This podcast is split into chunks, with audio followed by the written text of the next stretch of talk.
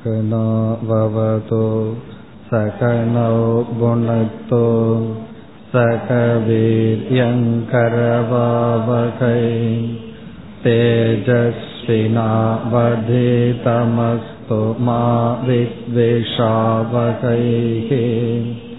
ॐ शान्ति शान्ति शान्तिः இன்று முதல்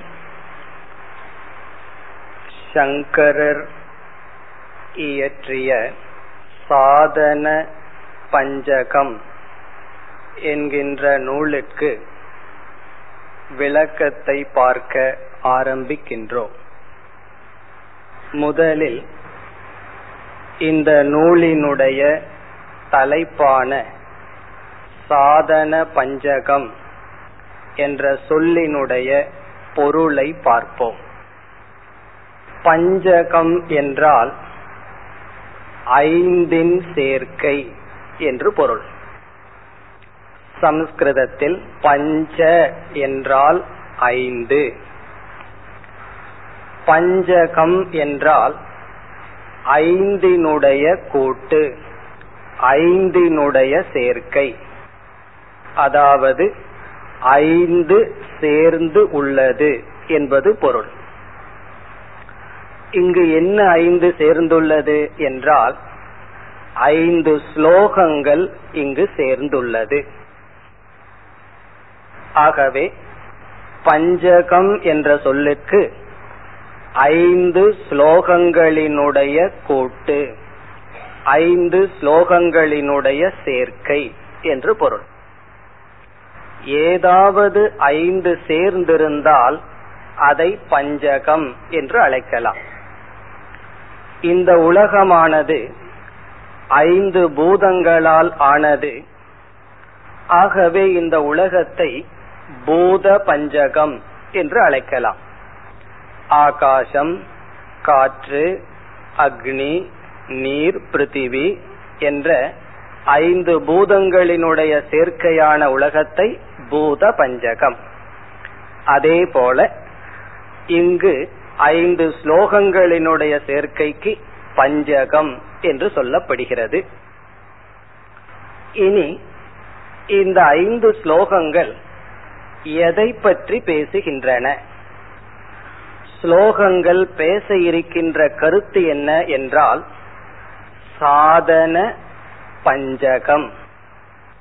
சாதனையை பற்றி பேசுகின்ற ஐந்து ஸ்லோகங்களினுடைய கூட்டம். அதுதான் இந்த நூலினுடைய தலைப்புக்கு பொருள். சாதன பஞ்சகம் சாதனைகளை பற்றி பேசுகின்ற ஐந்து ஸ்லோகங்களை உடைய கூட்டம். சாதன பஞ்சகம். இனி நாம் சாதனம் என்ற சொல்லினுடைய பொருளை பார்ப்போம். சாதனம் என்றால் மார்க்கம் உபாயம் வழி என்றெல்லாம் பொருள்.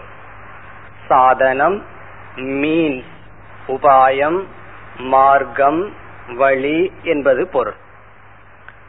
உதாரணமாக நமக்கு பசி எடுக்கின்றது. பசியை நீக்க உணவானது சாதனம் ஆகிறது. உணவு இங்கு சாதனம். நம்முன் உணவு இருக்கின்றது. ஆனால் நாம் அதை சாப்பிடவில்லை என்றால் பசி நீங்காது. ஆகவே சாப்பிடுதல் என்கின்ற செயல் அதுவும் சாதனம் ஆகின்றது. கணிதம் ஒன்று இருக்கின்றது. அதற்கு நாம் விடை காண வேண்டும். அதை குறித்து நாம் சிந்தித்தால் சிந்தனை சாதனம் ஆகின்றது. இவ்விதம் ஒரு பொருள் உணவு முதலிய பதார்த்தம் பிறகு சில செயல்கள் ஆக்ஷன் பிறகு திங்கிங் சிந்தித்தல் இவைகள் எல்லாமே சாதனம் என்று சொல்லப்படுகிறது. சாதனம் என்றால் எதனால் ஒன்றை நாம் அடைகின்றோமோ? ஒன்றை நாம் அடைவதற்கு கருவியாக எது இருக்கின்றதோ அதற்கு சாதனம் என்று பெயர். அந்த கருவியாக இருப்பது ஒரு பொருளாக இருக்கலாம். இந்த இடத்துக்கு வருவதற்கு வாகனம் சாதனமாக இருக்கலாம். ஆகவே ஒரு பொருள் சாதனையாக இருக்கலாம். செயல்கள் சாதனையாக அமையலாம். சிந்தித்தல் சாதனையாக அமையலாம். ஆகவே சாதனம் என்பதனுடைய இலக்கணம் எதனால் ஒன்று அடையப்படுகின்றதோ ஒன்றை அடைவதற்கு எது காரணமோ அது சாதனம். இப்பொழுது ஒரு சாதனத்தை நாம் பயன்படுத்தி ஒன்றை நாம் அடைகின்றோம். எதை அடைகின்றோமோ அதற்கு சாத்தியம் என்று பெயர். சில சமஸ்கிருத வார்த்தைகளை இப்பொழுது உங்களுக்கு அறிமுகப்படுத்த இருக்கின்றேன். முதல் வார்த்தை சாதனம் இரண்டாவது சொல் சாத்தியம். சாத்தியம் என்றால் சாதனையின் மூலமாக எது அடையப்படுகின்றதோ நம்முடைய லட்சியம். அதற்கு சாத்தியம் என்று பெயர். சாதனையின்றி சாதிப்பார் யாரும் இல்லை என்று சொல்வார்கள். ஒன்றை நாம் சாதிக்க வேண்டும் என்றால் எது சாதிக்கப்படுகின்றதோ அதற்கு சாத்தியம் என்று பெயர். ஆகவே சாதனை என்பது ஒரு கருவி அந்த கருவியினுடைய பலனாக எது அடையப்படுகிறதோ அது சாத்தியம். இனி மூன்றாவது சொல் இந்த சாதனையை பயன்படுத்துபவன். சாதனையை பயன்படுத்தி சாத்தியத்தை ஒருவன் அடைய விரும்புகின்றான். அவ்விதம் சாதனையை பயன்படுத்துபவனை சாஸ்திரம் சாதகன் என்று சொல்கிறது. சாதகன் என்றால் சாதனையை பயன்படுத்துபவன். இப்ப சாதகன் சாதனையை பயன்படுத்தி சாத்தியத்தை அடைகின்றான். சாத்தியம் என்றால் இலக்கு லட்சியம். சாதகன் என்று சொல்லும் பொழுதே சாதனையை பயன்படுத்துபவன் என்று பொருள். சாதனையை பயன்படுத்துபவன் சாதகன். இந்த சாதகன் சாத்தியத்தை அடைந்தவனா இல்லையா என்றால் அவன் அடையாதவன். சாத்தியத்தை அடையாத காரணத்தினால்தான் அவன் சாதகனாக இருக்கின்றான். எல்லா மனிதர்களும் சாதகர்களாக இருக்க வேண்டிய அவசியமில்லை. சிலர் சாதகர்களாகவும் கூட இல்லாமல் இருக்கலாம். இப்ப சாதகன் என்று சொன்னால் ஒரு சாதனையை பயன்படுத்துபவன். அவன் சாத்தியத்தை அடையாத நிலையில் இருக்கின்றான். ஒரு கால் ஒரு சாதகன் சாதனையை பயன்படுத்தி சாத்தியத்தை அடைந்து விட்டால் சாத்தியத்தை அடைந்த சாதகனுக்கு சித்தக சித்தன் என்று சொல்லப்படுகிறது. சித்தன் என்றால் சாதகன் ஒருவன் சாதனையை பயன்படுத்தி சாத்தியத்தை அடைந்தவன். சித்தகன்னு சமஸ்கிருதத்துல சொல்றோம் தமிழ்ல நாம சித்தன் என்று சொல்லலாம். இவ்விதம் சாதனைய பயன்படுத்தி ஒரு சாதகன் சாத்தியத்தை அடைகின்றதற்கு பெயர். அப்படி அவன் அடைந்து அடைதலை சமஸ்கிருதத்தில் சித்தி என்று சொல்வார்கள். சித்தி என்றால் சாதகன் சாதனையை பயன்படுத்தி சாத்தியத்தை அடைதல். அப்படி அடைந்தவனுக்கு சித்தன் என்று பெயர். இப்பொழுது சங்கரர் இந்த ஐந்து ஸ்லோகங்களில் சாதனைகளை நமக்கு கொடுக்கின்றார். யாருக்கு கொடுக்கின்றார்? சாதகர்களுக்கு கொடுக்கின்றார். சாதகர்கள் இங்கு சொன்ன சாதனையை பயன்படுத்தி என்ன ஆக வேண்டும்? சாத்தியத்தை அடைந்து சித்தர்களாக மாற வேண்டும். ஆகவே இந்த ஐந்து ஸ்லோகங்களில் சங்கரர் என்ன செய்கிறார் என்றால் சாதகனை சித்தனாக மாற்றுகிறார். எப்பொழுது இந்த சாதனை என்பதற்குள் பயணம் செய்யும் பொழுது ஒரு சாதகன் இந்த சாதனைகளையெல்லாம் பின்பற்றி சித்தனாக்குவதற்காக இந்த நூல் அமைக்கப்பட்டிருக்கிறது. சங்கரர் உபனிஷத் பகவத்கீதை பிரம்மசூத்திரம் முதலிய தத்துவ நூல்களுக்கு விளக்கம் எழுதியிருக்கின்றார். பிறகு என்ன செய்தார்? அந்த மேலான நூல்களில் பேசப்பட்ட கருத்துக்களை இந்த ஸ்லோகங்களில் மிக அழகாக தெளிவாக படிப்படியாக அமைத்திருக்கின்றார். ஒரு மனிதன் பிறந்ததிலிருந்து இறுதியில் அவன் எதை அடைய வேண்டுமோ அதுவரை முறையாக படிப்படியாக என்னென்ன சாதனையை அவன் மேற்கொள்ள வேண்டும்?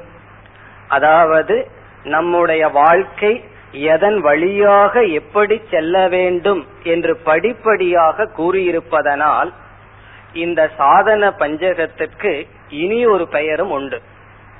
சோபான பஞ்சகம் என்று சொல்வார்கள்.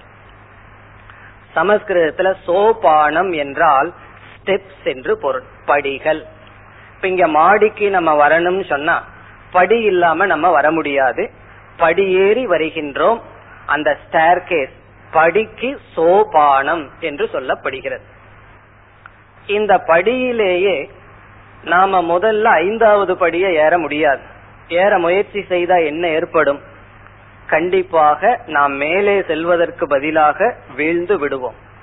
இப்ப ஐந்தாவது படியை நான் ஐந்தாவது படிக்கு நான் கால் வைக்க கூடாது என்பதற்காக ஐந்தாவது படியிலேயே நாம் கால் வைப்பதா கால் வைப்பதில்லையா என்றாலும் கிடையாது.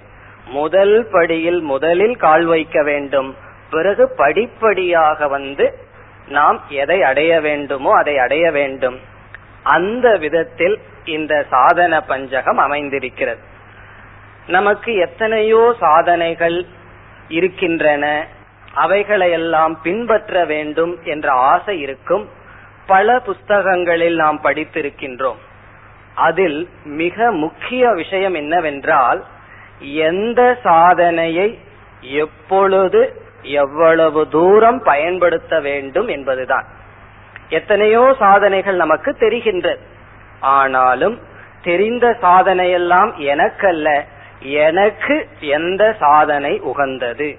எவ்வளவு காலம் அதை செய்ய வேண்டும் என்பதை முறையாக இந்த நூலில் கொடுத்த காரணத்தினால் இதற்கு சோபான பஞ்சகம்.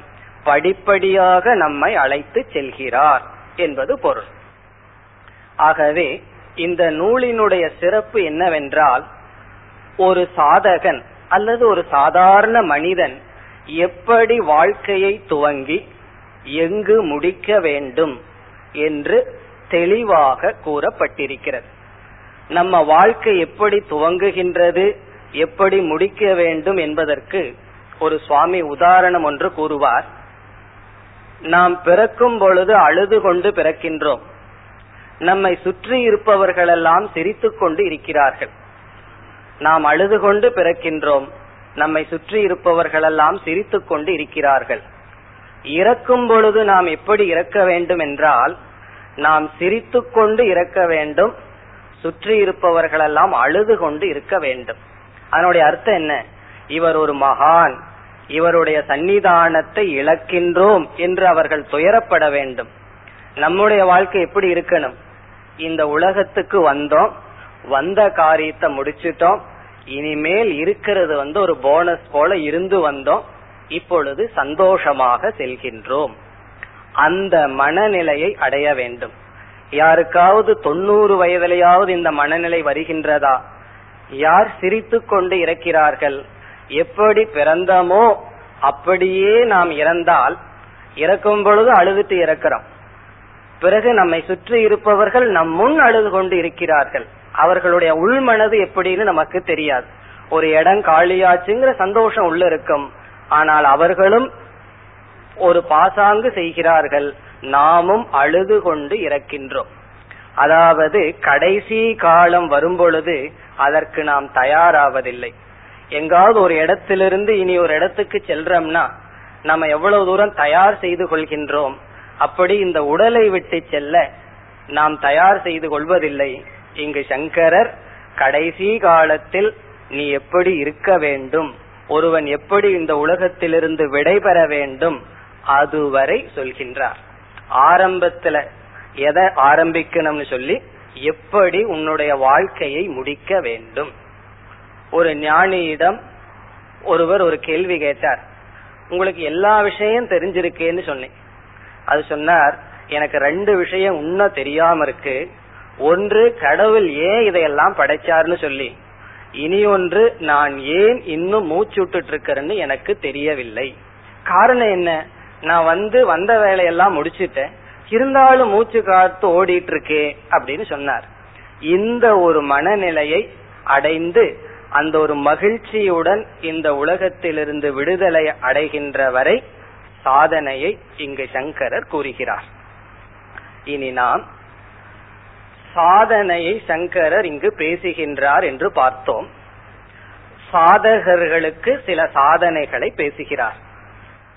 சங்கரர் சாதனைகளை பேசும் பொழுது என்ன சாத்தியத்தை மனதில் வைத்துக்கொண்டு பேசுகிறார் என்று முதலில் பார்க்க வேண்டும். இப்போ ஒருவரிடம் ஒரு சாதனையை சொன்னால் முதலில் என்ன கேட்பார்கள்? இதனால் என்ன பிரயோஜனம்? இதனால் நான் எதை அடைவேன்? என்பதுதான் முதல் கேள்வி. இந்த நூல் நூலில் சாதனைகளை அடுக்கடுக்காக சங்கரர் பேசி வந்துள்ளார். எந்த சாத்தியத்தை? சாத்தியம் என்றால் இப்பொழுது உங்களுக்கு தெரியும் லட்சியம்.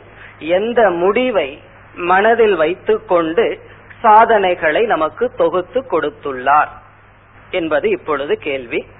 இதில் சங்கரருடைய மனதில் முக்கியமாக முதன்மையாக ஒரு சாத்தியத்தை மனதில் வைத்திருக்கின்றார். அதுதான் கடைசி நிரந்தரமான முக்கியமான ஒரு சாத்தியத்திற்காக சாதனைகளை இங்கு கொடுக்கின்றார். அந்த ஒரு முக்கியமான சாத்தியத்திற்கு சாத்தியம் என்றால் நம்மால் அடையப்பட வேண்டியது சாதனைகளை பின்பற்றி நம்மால் அடையப்பட வேண்டிய சாத்தியம் அது ஒன்றே ஒன்றுதான். பல சாத்தியத்தை பார்க்க போறோம். அதுல முக்கியமான சாத்தியம் ஒன்று அதை மோக்ஷம் என்று சாஸ்திரம் அழைக்கின்றது. அந்த சாத்தியத்திற்கு மோக்ஷம் தமிழ்ல வீடு பேரு அல்லது முக்தி என்றெல்லாம் கூறுவோம். இப்போ மோக்ஷம் என்ற ஒரு சாத்தியத்தை மனதில் வைத்துக்கொண்டு சாதனைகளை இங்கு நமக்கு படிப்படியாக தொகுத்து கொடுத்துள்ளார். இனி மோக்ஷம் என்றால் என்ன? ரொம்ப பேருக்கு மோக்ஷங்கிற சொல்லே ஒரு அலர்ஜியா இருக்கும் இப்ப உங்களுக்கு நான் மோக்ஷம் கொடுக்கறேன்னு சொன்ன என்ன சொல்வார்கள் தெரியுமோ?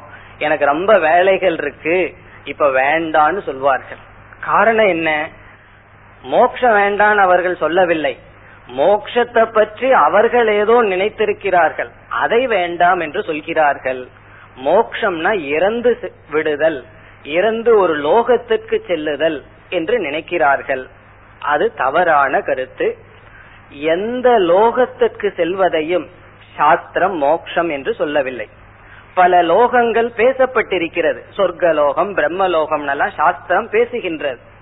பிறகு அதே சாஸ்திரம் கூறுகின்றது அந்த லோகங்களில் அதிக இன்பம் இருந்தாலும் இந்த லோகத்தை போல் அவைகளும் நிலையற்றது.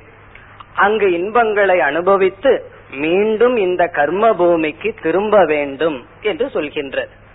ஆகவே மோக்ஷம் என்பது இறந்ததற்கு பிறகு அடையப்படுகின்ற ஒரு பதவியோ லோகமோ அல்ல. பிறகு மோக்ஷம் என்றால் இந்த லோகத்தில் ஏதாவது ஒரு பொருள்களை அடைய அடைவது மோக்ஷமா? புகழை அடைதல் பொருளை அடைதல் பதவியை அடைதல் இப்படி ஏதாவது ஒரு பொருளை அடைவது மோக்ஷமா என்றால் அதுவும் மோக்ஷம் அல்ல காரணம் என்னவென்றால் எதை நாம் அடைந்தாலும் அதை நாம் ஒரு காலத்தில் இழந்துதான் ஆக வேண்டும். ஆகவே மோக்ஷம் என்பது இறந்ததற்கு பிறகு அடையப்படுவது அல்ல.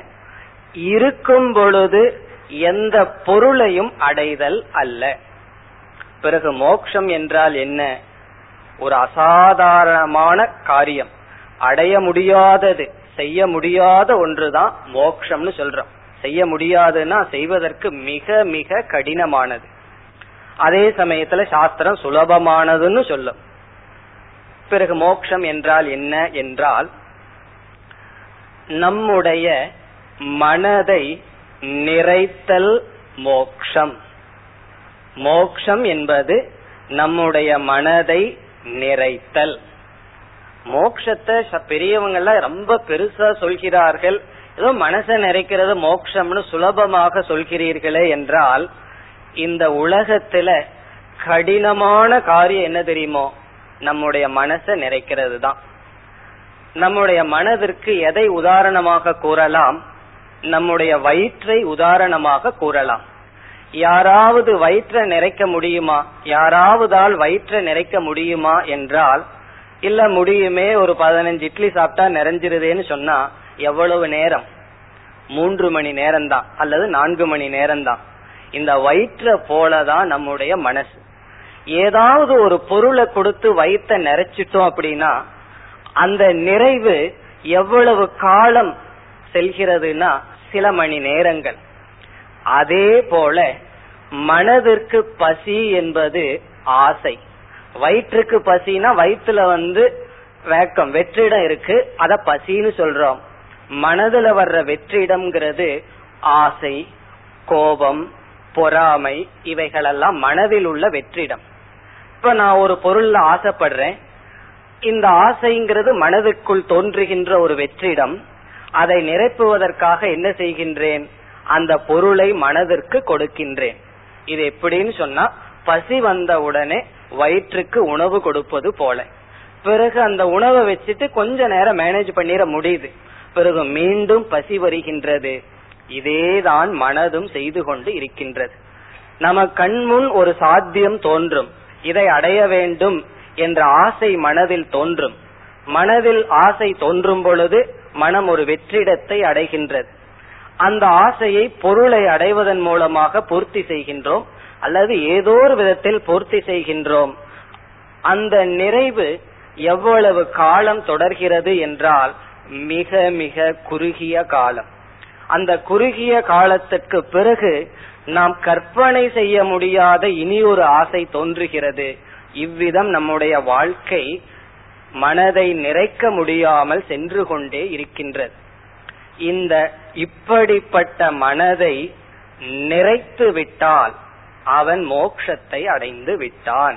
இப்ப மோக்ஷங்கிறது என்னன்னு சொன்னா நம்முடைய மனதை நிறைத்தல். அப்ப ஒரு சந்தேகம் வரலாம் ஒருத்தனுக்கு மனசு நிறைஞ்சிடுதுன்னு சொன்னா அவனுக்கு ஆசையே வராதா? என்றால் மனது நிறைஞ்சதற்கு பிறகு வருகின்ற ஆசை இறைவனுடைய ஆனந்த தாண்டவத்தை போல. இறைவன் வந்து நடராஜன் வந்து ஆனந்த தாண்டவம் ஆடுறாருன்னு சொன்னா ஆனந்தத்தினுடைய விளைவும் ஆசை அது இறைவனுடைய சங்கல்பம் என்று சொல்வார்கள். ஒருவர் மனசு நிறைஞ்சு ஒரு பொருள் எடுத்து கொடுத்தாருன்னு சொன்னா அது ஒரு ஆசை தானே. நமக்கு மனசு நிறைஞ்சிருக்கும் பொழுது ஒருத்தருக்கு ஒரு பொருளை எடுத்து கொடுத்தோம்னா எடுத்து கொடுக்க வேண்டியதுங்கிறது ஒரு ஆசை. அந்த ஆசை வந்து மோக்ஷத்தினுடைய வெளிப்பாடு. இப்ப அதற்கு பிறகு வருகின்ற ஆசை நிறைவன் விளைவு நிறைப்பதற்கு முன் வருகின்ற ஆசை மனதில் இருக்கின்ற ஒரு நோய் அல்லது மனதில் இருக்கின்ற ஒரு வெற்றிடம். இப்ப மோக்ஷம்னு சொல்லி பெரியவர்கள் எதை சொல்கிறார்கள்? உன்னுடைய மனதை நிறைவுபடுத்துதல்.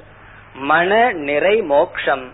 மனதில் இருக்கின்ற குறை சாஸ்திரத்துல சம்சாரம் என்று சொல்வார்கள்.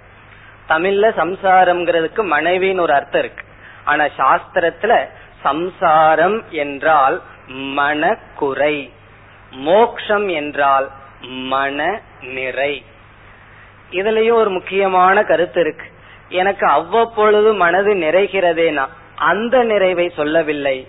மனதை எப்பொழுதும் நிறைவோடு வைத்திருத்தல் மோக்ஷம்.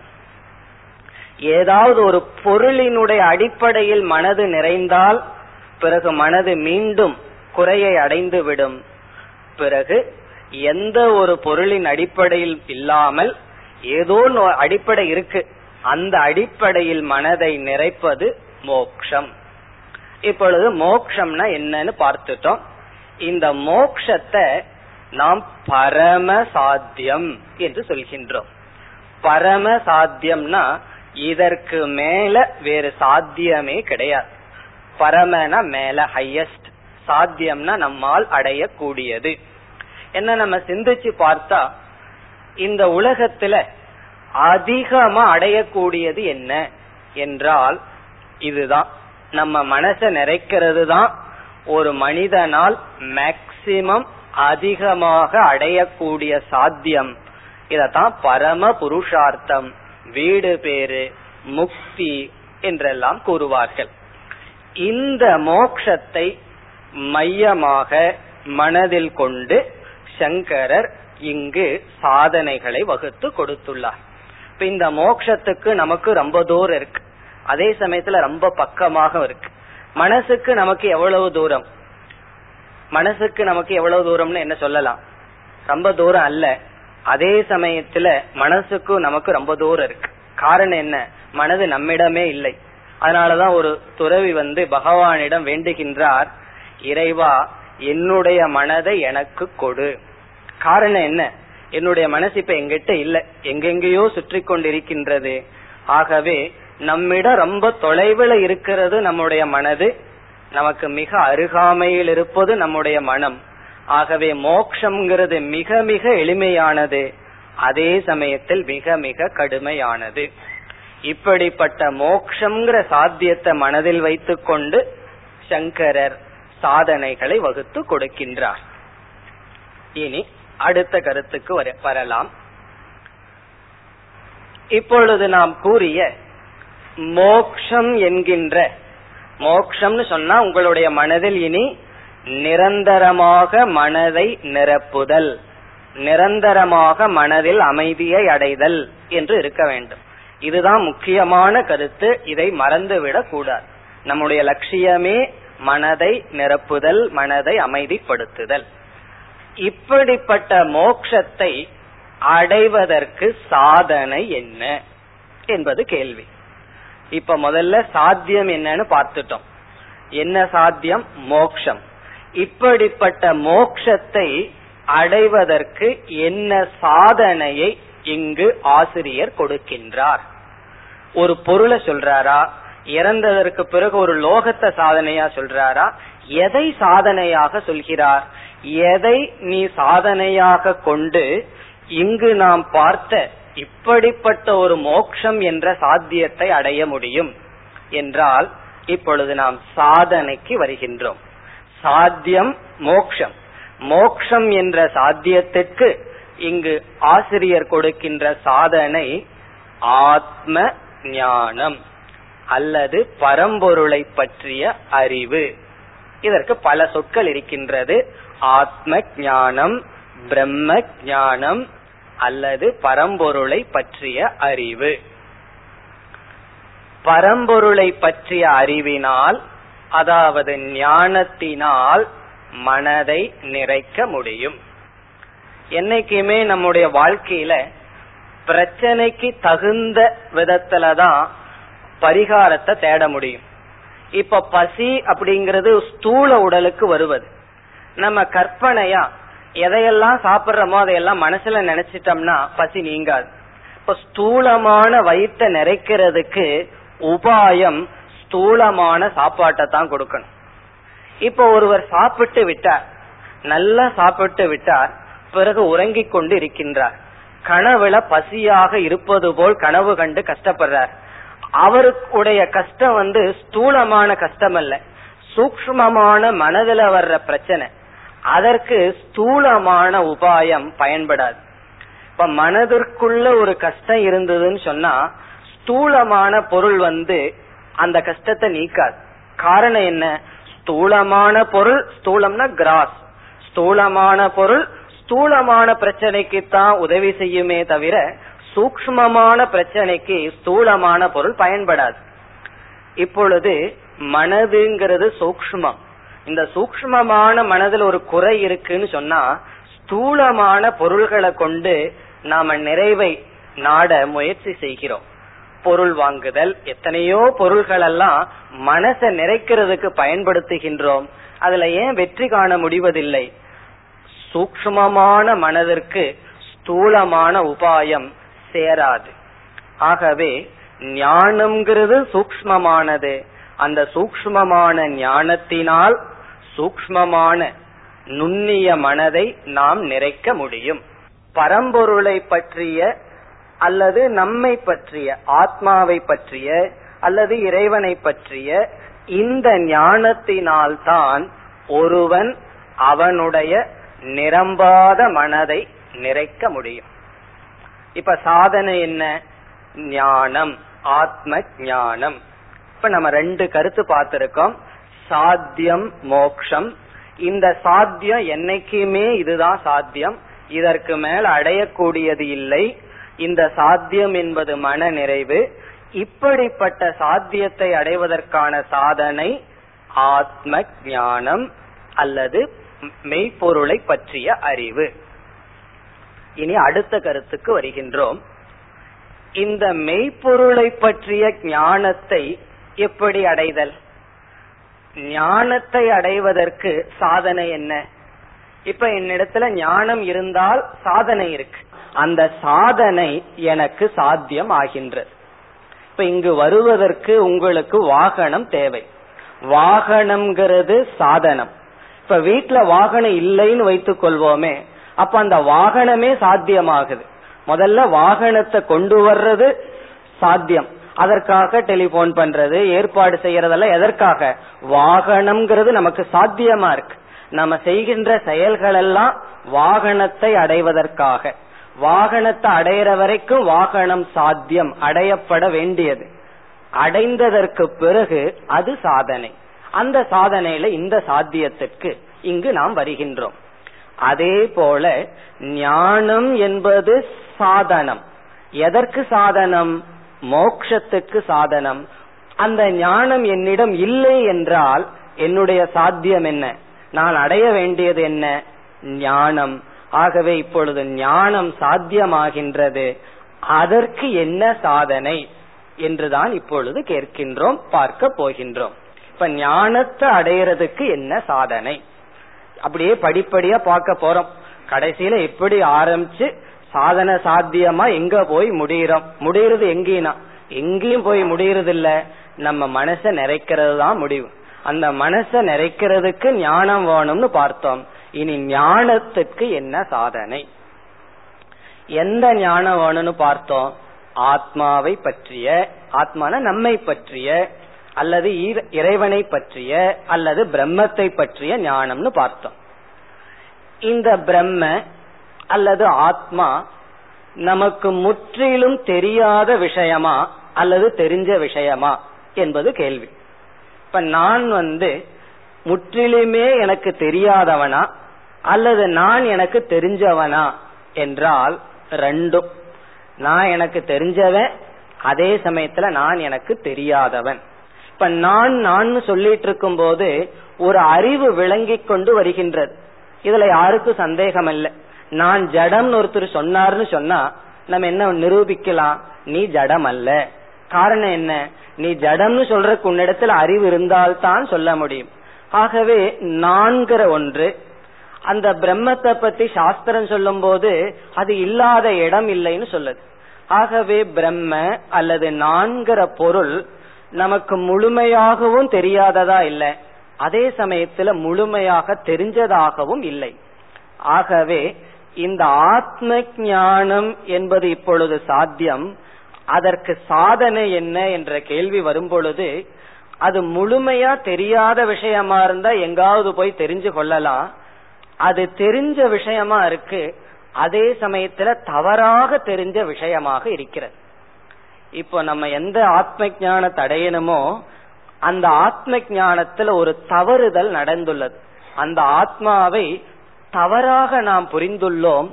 எந்த இடத்துல எல்லாம் தவறான அறிவு இருக்கின்றதோ அந்த இடத்துல தவறான அறிவை நீக்கிக் கொள்ள ஒரே ஒரு மார்க்கம் அந்த மார்க்கத்தை சாஸ்திரம் விசாரம் என்று சொல்கின்றது. எந்த இடத்துல எல்லாம் மிஸ்டேக் இருக்கோ தவறுதல் இருக்கோ அந்த தவறுதலை சரிப்படுத்த விசாரத்தை தவிர வேறு மார்க்கம் கிடையாது. உதாரணம் பார்த்தா நமக்கு புரிந்துவிடும். நம்ம இரவுல போயிட்டு இருக்கோம் ஒரு போஸ்ட் இருக்கு டெலிபோன் போஸ்ட் ஒன்னு இருக்கு. இந்த பக்கம் ஒரு ஒரு கம்பி போல இருக்கு. அத பார்த்த உடனே அது ஏதோ திருடனோ அல்லது பேயோன்னு பயந்துட்டோம். போஸ்ட பார்த்து கோஸ்ட்னு நம்ம நினைச்சிட்டோம். இப்ப நம்ம அந்த போஸ்ட பார்த்திருக்கிறோமா இல்லையான்னு சொன்னா அதை பார்த்துட்டு இருக்கோம் ஆனா தெளிவா பார்க்கல தவறா பார்த்திருக்கோம். இப்ப அது ஒரு சாதாரண போஸ்ட் தான். அது திருடனோ மனிதனோ பேயோ அல்ல என்ற ஞானம் வரணும்னு சொன்னா என்ன செய்யணும்? அதை மீண்டும் தெளிவாக பார்த்து விசாரம் செய்ய வேண்டும். அதே போல கயிற்ற பாக்கிறோம் தவறா பாம்புன்னு புரிஞ்சிட்டு இருக்கோம் மீண்டும் அந்த கயிற்றையே தெளிவா பார்க்கணும்னா நான் பாம்ப பார்த்துட்டு இருக்கேன் உண்மைய தெரிஞ்சுக்கிறதுக்கு எங்கேயோ போறேன்னு சொன்னா நம்ம எங்கேயோ போயிருவோம். காரணம் என்ன? அந்த பாம்பை எங்க பாக்கிறோமோ அங்கேயே உண்மை பொருளும் இருக்கு. ஆகவே எந்த இடத்தில் தவறுதல் இருக்கின்றதோ தவறுதல சாஸ்திரத்துல பிரமா என்று சொல்லப்படும். பிரமக என்றால் மிஸ்டேக் ஒன்றை இனி ஒன்றாக புரிந்து கொள்ளுதல். அந்த இடத்துல ஒரே ஒரு மார்க்கம் விசாரம். இப்ப நம்ம எந்த ஞானம் வேணும்? ஆத்மாவை பற்றிய ஞானம் வேணும். அதற்கு சாதனை விசாரம். இப்ப எவ்வளவு படிக்கு வந்திருக்கோம்? மோக்ஷம். மோக்ஷத்திற்கு சாதனை ஞானம். ஞானம் இப்பொழுது சாத்தியமாகிறது. அந்த ஞானத்தை அடைவதற்கு சாதனை விசாரம். விசாரம்னா என்கொயரி அதை பத்தி விசாரம் பண்ணணும். இனி இந்த விசாரத்தை பற்றி கொஞ்சம் பார்ப்போம். விசாரம்னா என்னைக்குமே நம்முடைய அறிவை வச்சுட்டு விசாரம் பண்ணா நம்ம எந்த அறிவில் இருக்கிறோமோ அதே அறிவுல தான் இருப்போம். விசாரம் செய்ய வேணும்னு சொன்னா நம்மை விட தெளிந்த ஒருவருடைய துணை கொண்டுதான் விசாரம் பண்ணணும். இப்ப உதாரணமா கயிற்றை நான் பார்த்துட்டு பாம்பா எனக்கு தெரியுது. நான் எவ்வளவு தூரம் சுயமா விசாரம் பண்றேன்னு வச்சுக்கோமே. என் கண்ணுக்கு தெரிஞ்சிட்டு இருக்கிற பாம்பத்தான் விசாரம் பண்ணுவனே தவிர அதற்கு ஆதாரமா இருக்கிற கயிற்றுக்கு நான் செல்லவே மாட்டேன். பிறகு யாருடைய துணை கொண்டு விசாரம் பண்ணணும்? யாருடைய பார்வையில கயிறு இருக்கோ அவர் உடைய துணைய நாடி அவரிடம் சேர்ந்து விசாரம் பண்ணா அவர் என்ன சொல்லுவார்? இப்பொழுது இந்த கயிறுன்னு ஒண்ணு பாம்புன்னு ஒண்ணு இருக்கு. இது வந்து எதுலயோ ஒரு காரியம் இது தோன்றி இருக்கின்றது. இத கொஞ்சம் உத்து பாருன்னெல்லாம் சொல்லி அந்த திருஷ்டி சரியான அறிவை உடையவருடைய துணை கொண்டுதான் விசாரம் பண்ணி ஞானத்தை அடைய முடியும். ஆகவே விசாரம் அல்லது ஒரு புஸ்தகத்தையே நம்ம படிக்கிறோம்னு வச்சுக்குவோமே. இப்ப பகவத்கீதைங்கிற புஸ்தகத்தை படிச்சோம்னா நமக்கு என்ன ஞானம் இருக்கோ அந்த அறிவின் அடிப்படையில தான் பொருளை பார்ப்போமே தவிர புதிதாக ஒரு பொருள் நமக்கு வராது. ஆகவே புதிதாக ஒரு ஞானம் வரணும்னு சொன்னா அந்த ஞானத்தை உடையவர் துணை கொண்டு விசாரத்தை மேற்கொள்ள வேண்டும். ஆகவே ஆத்ம ஞானம் என்ற சாத்தியம் இப்பொழுது அதுதான் நமக்கு சாத்தியம் அந்த சாத்தியத்தை அடையணும்னு சொன்னா சாஸ்திர விசாரம் குருவினுடைய துணை கொண்டு மேற்கொள்ள வேண்டும். ஆகவே ஞானத்திற்கு சாதனை குருவும் சாஸ்திரமும். எந்த சாஸ்திரம் ஆத்மாவை பற்றி பேசுதோ அந்த வேதாந்த சாஸ்திரம்.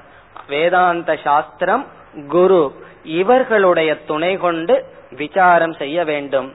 இந்த விசாரம்ங்கிறதும் வேதாந்த சாஸ்திரம் பிறகு குரு இவைகளெல்லாம் சேர்ந்து இருக்கிறதுனால நம்ம என்ன சொல்லலாம்? ஞானத்துக்கு சாதனை சாஸ்திரம் குரு விசாரம் என்று சொல்லலாம். இப்ப இந்த மூன்று சேர்ந்து சாதனை ஆகிறது. எதற்கு? ஞானத்திற்கு. இப்ப நமக்கு ஞானம் தான் சாத்தியமா இருக்கு.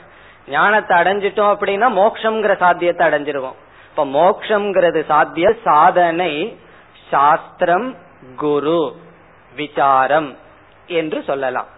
இப்ப இந்த மூன்று சேர்ந்து சாதனை ஆகிறது. எதற்கு? ஞானத்திற்கு. இப்ப நமக்கு ஞானம் தான் சாத்தியமா இருக்கு. ஞானத்தை அடைஞ்சிட்டோம் அப்படின்னா மோக்ஷங்கிற சாத்தியத்தை அடைஞ்சிருவோம். இப்ப மோக்ஷங்கிறது சாத்தியம். இந்த மோக்ஷங்கிறது என்னைக்குமே சாத்தியமா இருக்கு. ஞானம்ங்கிறது ஒரு கோணத்துல சாத்தியம் இனியொரு கோணத்துல சாதனை. இப்ப இந்த ஞானத்துக்கு என்ன சாதனை? அதை நம்ம இப்ப பார்த்தோம். விசாரம். குருவினுடைய துணை கொண்டு வேதாந்த சாஸ்திரத்தை விசாரம் செய்தல் படித்தல். இனி அடுத்த கருத்துக்கு வருகின்றோம். இப்ப ஒருவர் வந்து விசாரம் பண்ண ஆரம்பிக்கிறார். எதைய? உபனிஷத்துங்கிற புஸ்தகத்தை வேதாந்த புஸ்தகத்தை எடுத்துட்டு குருவிடம் சென்று பாடம் கேட்க ஆரம்பிச்சு விசாரம் பண்றார். யாரெல்லாம் விசாரம் பண்றாங்களோ அவர்களுக்கெல்லாம் கண்டிப்பாக இந்த ஆத்ம ஞானம் வருமா என்பது கேள்வி. இப்ப விசாரம்ங்கிறத சாதனைன்னு சொல்லிட்டோம். சாதனைன்னு சொன்ன என்ன அர்த்தம்? அதை பின்பற்றினால் சாத்தியத்தை கண்டிப்பாக அடைவோம். அதுக்கு பேரு தான் சாதனை. இப்ப சாதனைன்னு சொன்னா அதற்கு சாதனைங்கிற ஸ்டேட்டஸ் கொடுத்தோம்னா அதை பின்பற்றினா சாத்தியத்தை அடைஞ்சுதான் தீருவோம். இப்ப நமக்கு சாத்தியமா இருக்கிறது ஞானம். இந்த ஞானத்தை நம்ம அடையணும்னு சொன்னா சாதனையை என்ன சொல்லிட்டோம்?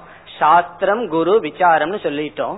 இப்போ ஒருவர் வந்து சாஸ்திரத்தை எடுத்துட்டு சரியான குருவிடம் சென்று விசாரம் செய்தால் ஞானம் வந்துதான் ஆக வேண்டும். காரணம் என்ன? விசாரத்தை விசாரத்தையும் குருவையும் சாஸ்திரத்தையும் சாதனம்னு சொல்லிட்டோம். வந்துதான் ஆக வேண்டும். ஆனால் வருகிறதா? வருமா? என்ற கேள்வியை கேட்டால் சாஸ்திரம் என்ன சொல்லுது? வரணுங்கிற நியமம் இல்லை. பிறகு ஏன் சாதனைன்னு சொல்கிறீர்கள்? சாஸ்திரம் பதில் சொல்ல போகின்றது. வெறும் உபனிஷத் சாஸ்திரத்தை எடுத்துட்டு குரு அருகில சென்று விசாரம் செய்தால் ஒரு சில வருடங்கள் சாஸ்திரம் படிக்கிறோம்னு வச்சுக்கோமே கண்டிப்பா ஞானம் வரணுமா? வந்துதான் ஆகணுமான்னு சொன்னா சாஸ்திரம் என்ன சொல்லுது? கண்டிப்பா வரணுங்கிற நியமம் இல்லை. பிறகு இது எப்படி சாதனை ஆகிறதுனா சாஸ்திரம் இனி ஒரு நிபந்தனை சொல்கிறது. இந்த விசாரத்தை ஒருவன் மேற்கொண்டால் விசாரத்தினுடைய பலனான ஞானம் வர வேண்டும் என்றால் இந்த விசாரத்தை மேற்கொள்கின்ற சாதகனுக்கு சில தகுதிகள் இருக்க வேண்டும் என்று சாஸ்திரம் கூறுகிறது. இந்த தகுதி எதற்குனா விசாரம் செய்து அந்த விசாரத்தினுடைய பலனை அனுபவிக்க. விசாரம் செஞ்சா அதனுடைய பலன் வந்துருன்னு சொல்ல முடியாது. விசாரம் செஞ்சு விசாரத்தினுடைய பலன் வர வேண்டும் என்றால் இந்த விசாரம் செய்கின்றானே அவனுக்கு சில தகுதிகள் கொடுக்கப்படுகிறது. இந்தந்த தகுதிகளுடன் ஒருவன் விசாரத்தை செய்தால் சாஸ்திரம் நமக்கு ஹண்ட்ரட் பர்சன்ட் கேரண்டி கொடுக்குது. ஞானம் வந்துதான் தீரும். உபனிஷத்துல ஒன்னு சொல்லப்படும் சரியான தகுதியை உடையவன் சரியான ஆசிரியரிடம் சென்று விசாரத்தை மேற்கொண்டால் வேறு கதி இல்லாமல் ஞானத்தை அடைந்துதான் தீருவான். அவனுக்கே ஞானம் வேண்டான்னு சொன்னாலும் வந்துடும் எப்பொழுதுனா தகுதியுடன் தகுதியான ஆசிரியரிடம் சரியான சாஸ்திரத்தை சரியான முறையில் விசாரத்தை மேற்கொண்டார். இப்ப நம்ம எந்த நிலைக்கு வந்திருக்கோம்? விசாரம்ங்கிற சாதனை சாஸ்திரம் படித்தல்ங்கிற சாதனைய ஒருத்த மேற்கொண்டு அவனுக்கு ஞானம் வர வேண்டும் என்றால் சில தகுதிகள் தேவை. இந்தந்த தகுதிகளுடன் ஒருவன் விசாரத்தை மேற்கொள்ள வேண்டும். இப்ப இதற்கு ஒரு உதாரணம் பார்க்கலாம். இப்போ ஒலிம்பிக்ல போய் ஒருவன் வெற்றி பெறணும்னா என்ன செய்யணும்? வீட்டில் உட்கார்ந்துட்டு இருந்தா அவன் போய் வெற்றி அடைய முடியாது. அவன் என்ன செய்யணும்னா அந்த ஆக்சுவல் ஸ்போர்ட்ஸ்ல பார்ட்டிசிபேட் பண்ணணும். அதாவது அதுல கலந்துக்கணும். கலந்து வெற்றியை அடையணும். அந்த ஒலிம்பிக்ல கடைசியா என்ன நடக்குதோ அதுல அவன் கலந்துக்கணும். இப்ப ஒலிம்பிக்ல அவன் வெற்றியை அடையணும்னா அதுல கலந்துக்கணும். இப்ப யார் வேணாலும் போய் கலந்துக்கலாமான்னு சொன்னா அவன் அதை கலந்துக்கிறதுக்காக செய்ய வேண்டிய ப்ரிப்பரேஷன் இருக்கு அதுதான் கஷ்டம். எவ்வளவு தூரம் அவன் வாழ்க்கையே அர்ப்பணிச்சா அதுல அவன் கலந்துக்க முடியும்.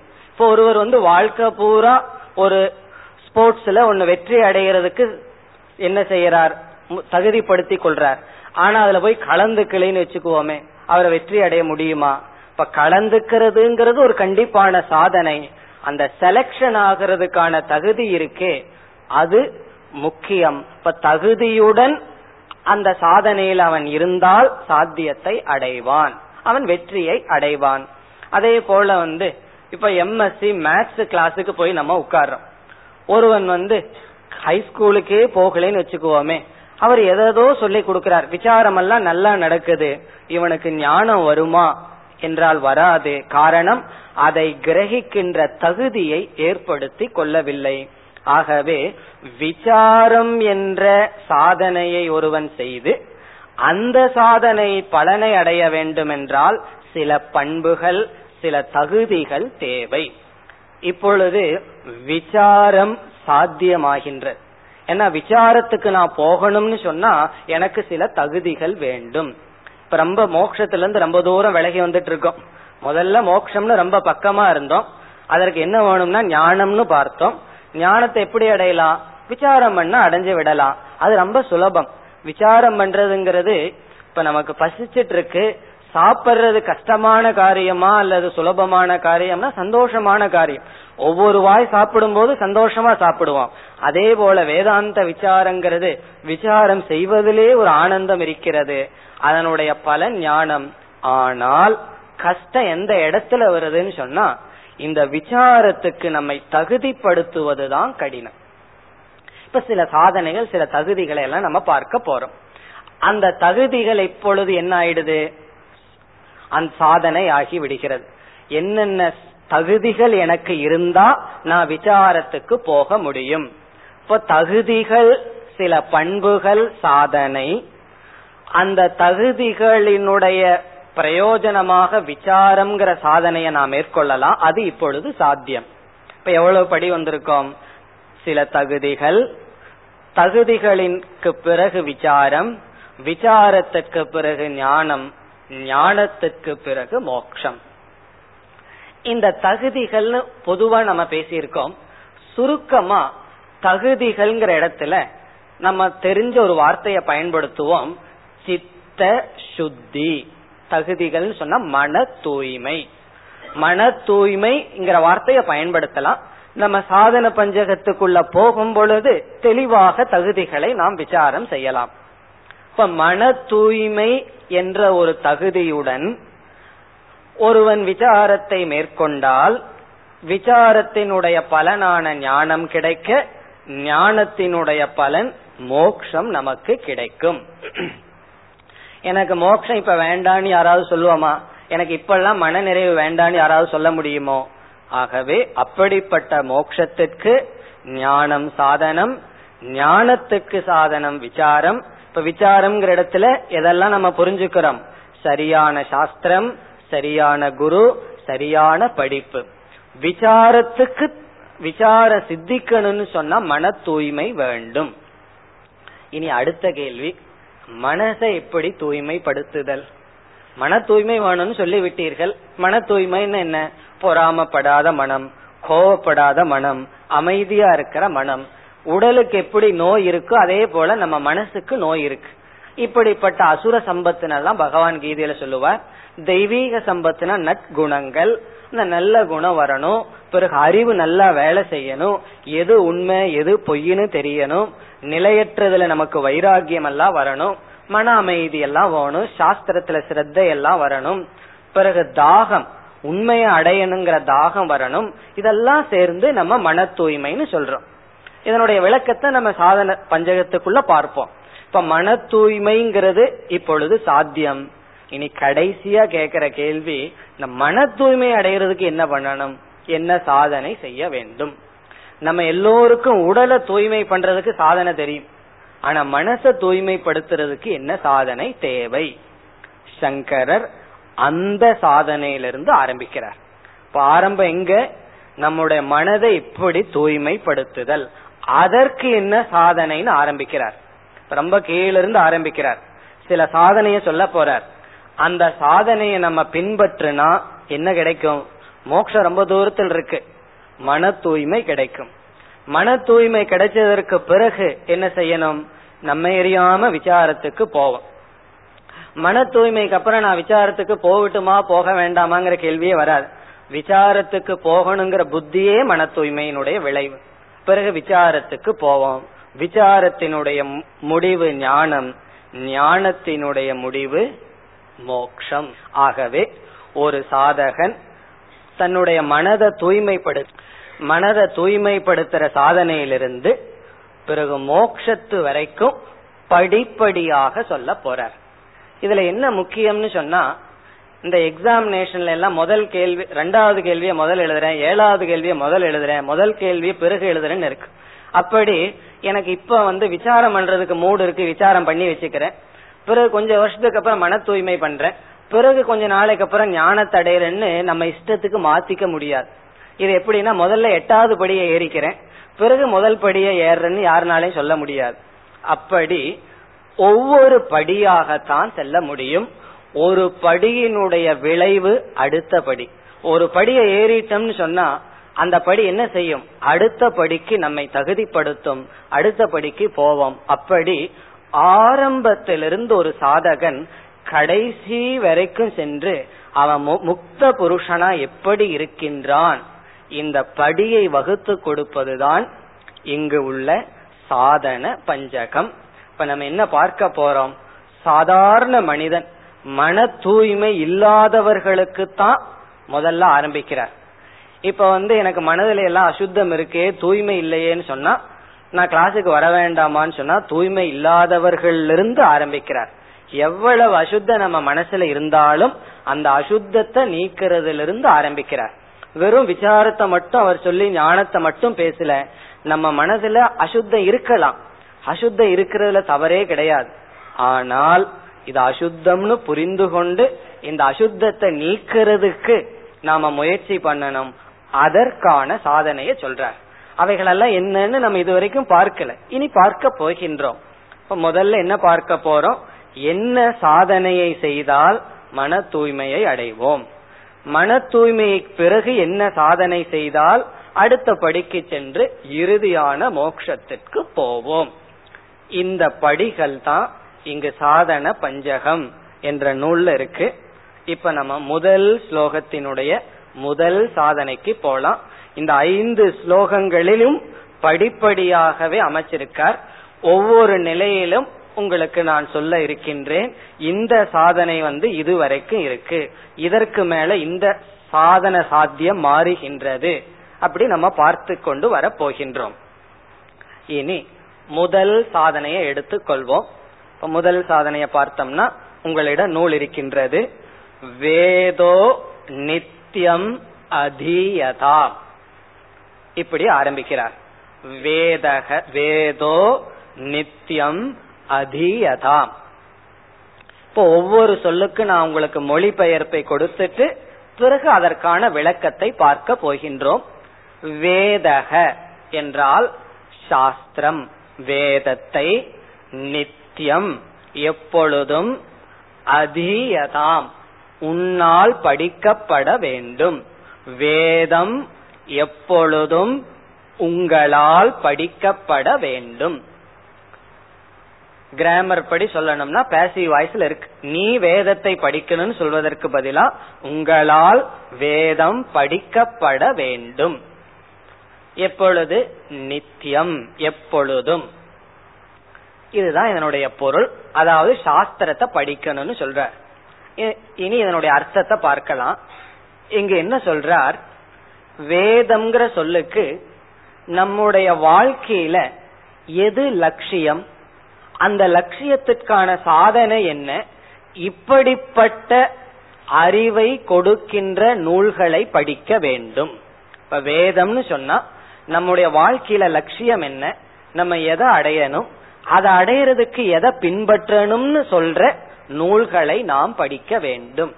இப்ப சாதாரணமா ஒரு குக்கர் வாங்கினோம்னு வச்சுக்குவோமே அதை எப்படி பயன்படுத்தணுங்கிற மேன்ஸ்கிரிப்டோட அது வரும். பிறகு என்ன செய்வோம் முதல்ல? அதை பயன்படுத்துறதுக்கு முன்னாடி எப்படி பயன்படுத்தணுங்கிற அறிவை நம்ம அடைஞ்சிட்டு தான் ஒரு பொருளை பயன்படுத்துவோம். குக்கரை போல ஒரு பெரிய உலகத்துக்குள்ள நம்ம வந்திருக்கோம். இந்த உலகத்தை எப்படி பயன்படுத்தணுங்கிற அறிவில்லாம உலகத்தை பயன்படுத்தின என்ன ஆகும் இப்ப இந்த உலகத்தை எப்படி பயன்படுத்தணும்? எதற்கு எவ்வளவு வேல்யூ கொடுக்கணும்? இந்த அறிவை கொடுக்கின்ற நூல்களை படிக்க வேண்டும். இந்த ரீடிங் ஹேபிட்னு சொல்லுவார்கள். நல்ல நூல்களை படிக்க வேண்டும். படிச்சாதான் நம்முடைய லட்சியம் என்ன? என்றெல்லாம் நமக்கு தெரியும். பிறகு எவ்வளவு நாள் படிக்க வேண்டும்னா நித்தியம்னு சொல்றார். எப்பொழுதும். அதனுடைய பொருள் மீண்டும் மீண்டும். மீண்டும் மீண்டும் படிக்கணும்னு சொல்றார். அதாவது ஒரு ஞானி ஒரு தத்துவவாதி சொன்னார் you tell me what you read I tell you what you are நீ எதை படிக்கிறாய்னு சொல்லு நீ யாருன்னு நான் சொல்கிறேன்னு சொன்னார். பிறகு இனி ஒரு வார்த்தை சொன்னார் you tell me what you re read I tell you more about you அப்படின்னு சொல்ற. நீ எதை திரும்ப திரும்ப படிக்கிறாய்னு சொல்லு. உன்னை பற்றி நான் அதிகமாக சொல்கிறேன்னு சொன்னார். இப்ப சில சமயங்கள்ல எத்தனையோ மேகசைனை நம்ம படிக்கிறோம். அதனால தவறு கிடையாது. ஆனால் எதை திரும்ப திரும்ப படிக்கிறோம் அது படிக்கிற விஷயத்தை மட்டுமல்ல நம்ம யாருங்கிறதையும் காட்டி கொடுக்கிறது. அதனால நல்ல நூல்களை ஒரு முறை படிச்சா போதாது திரும்ப திரும்ப படிக்க வேண்டும். இப்ப நமக்கு உடல்ல வந்து நோய் இருக்குன்னா யோகாசனம் பண்றோம். ஒரே நாள் பண்ணிட்டோம்னா போதுமா? என்ன சொல்வார்கள்? அபியாசம் தேவைன்னு சொல்வார்கள். இப்ப உடலுக்கு அபியாசம் தேவைன்னா அறிவுக்கும் அபியாசம் தேவை. இப்ப இன்டலெக்சுவல் அபியாசம் என்ன? திரும்ப திரும்ப படித்தல் ரீலேர்னிங் என்று சொல்வார்கள். நம்ம ஒரு உன்னை ஏற்கனவே தெரிஞ்சிருப்போம். கொஞ்ச நாள்ல நம்ம விட்டு போயிரும். இப்ப மீண்டும் மீண்டும் படிக்க வேண்டும். எதை? வாழ்க்கைக்கு அர்த்தமுள்ள வாழ்க்கைக்கு அர்த்தத்தை கொடுக்கின்ற நூல்களை படிக்க வேண்டும். அப்படி ஆரம்பிக்கின்றார். நாம் நாளை மேற்கொண்டு தொடரலாம். ஓம் போர் நமத போர் நமிதம் போர் போர் நமுதச்சதேம் பூர்ணய பூர்ணமாதாய பூர்ணமேவாவசிஷ்யதேம். ஓம் சாந்தி சாந்தி சாந்தி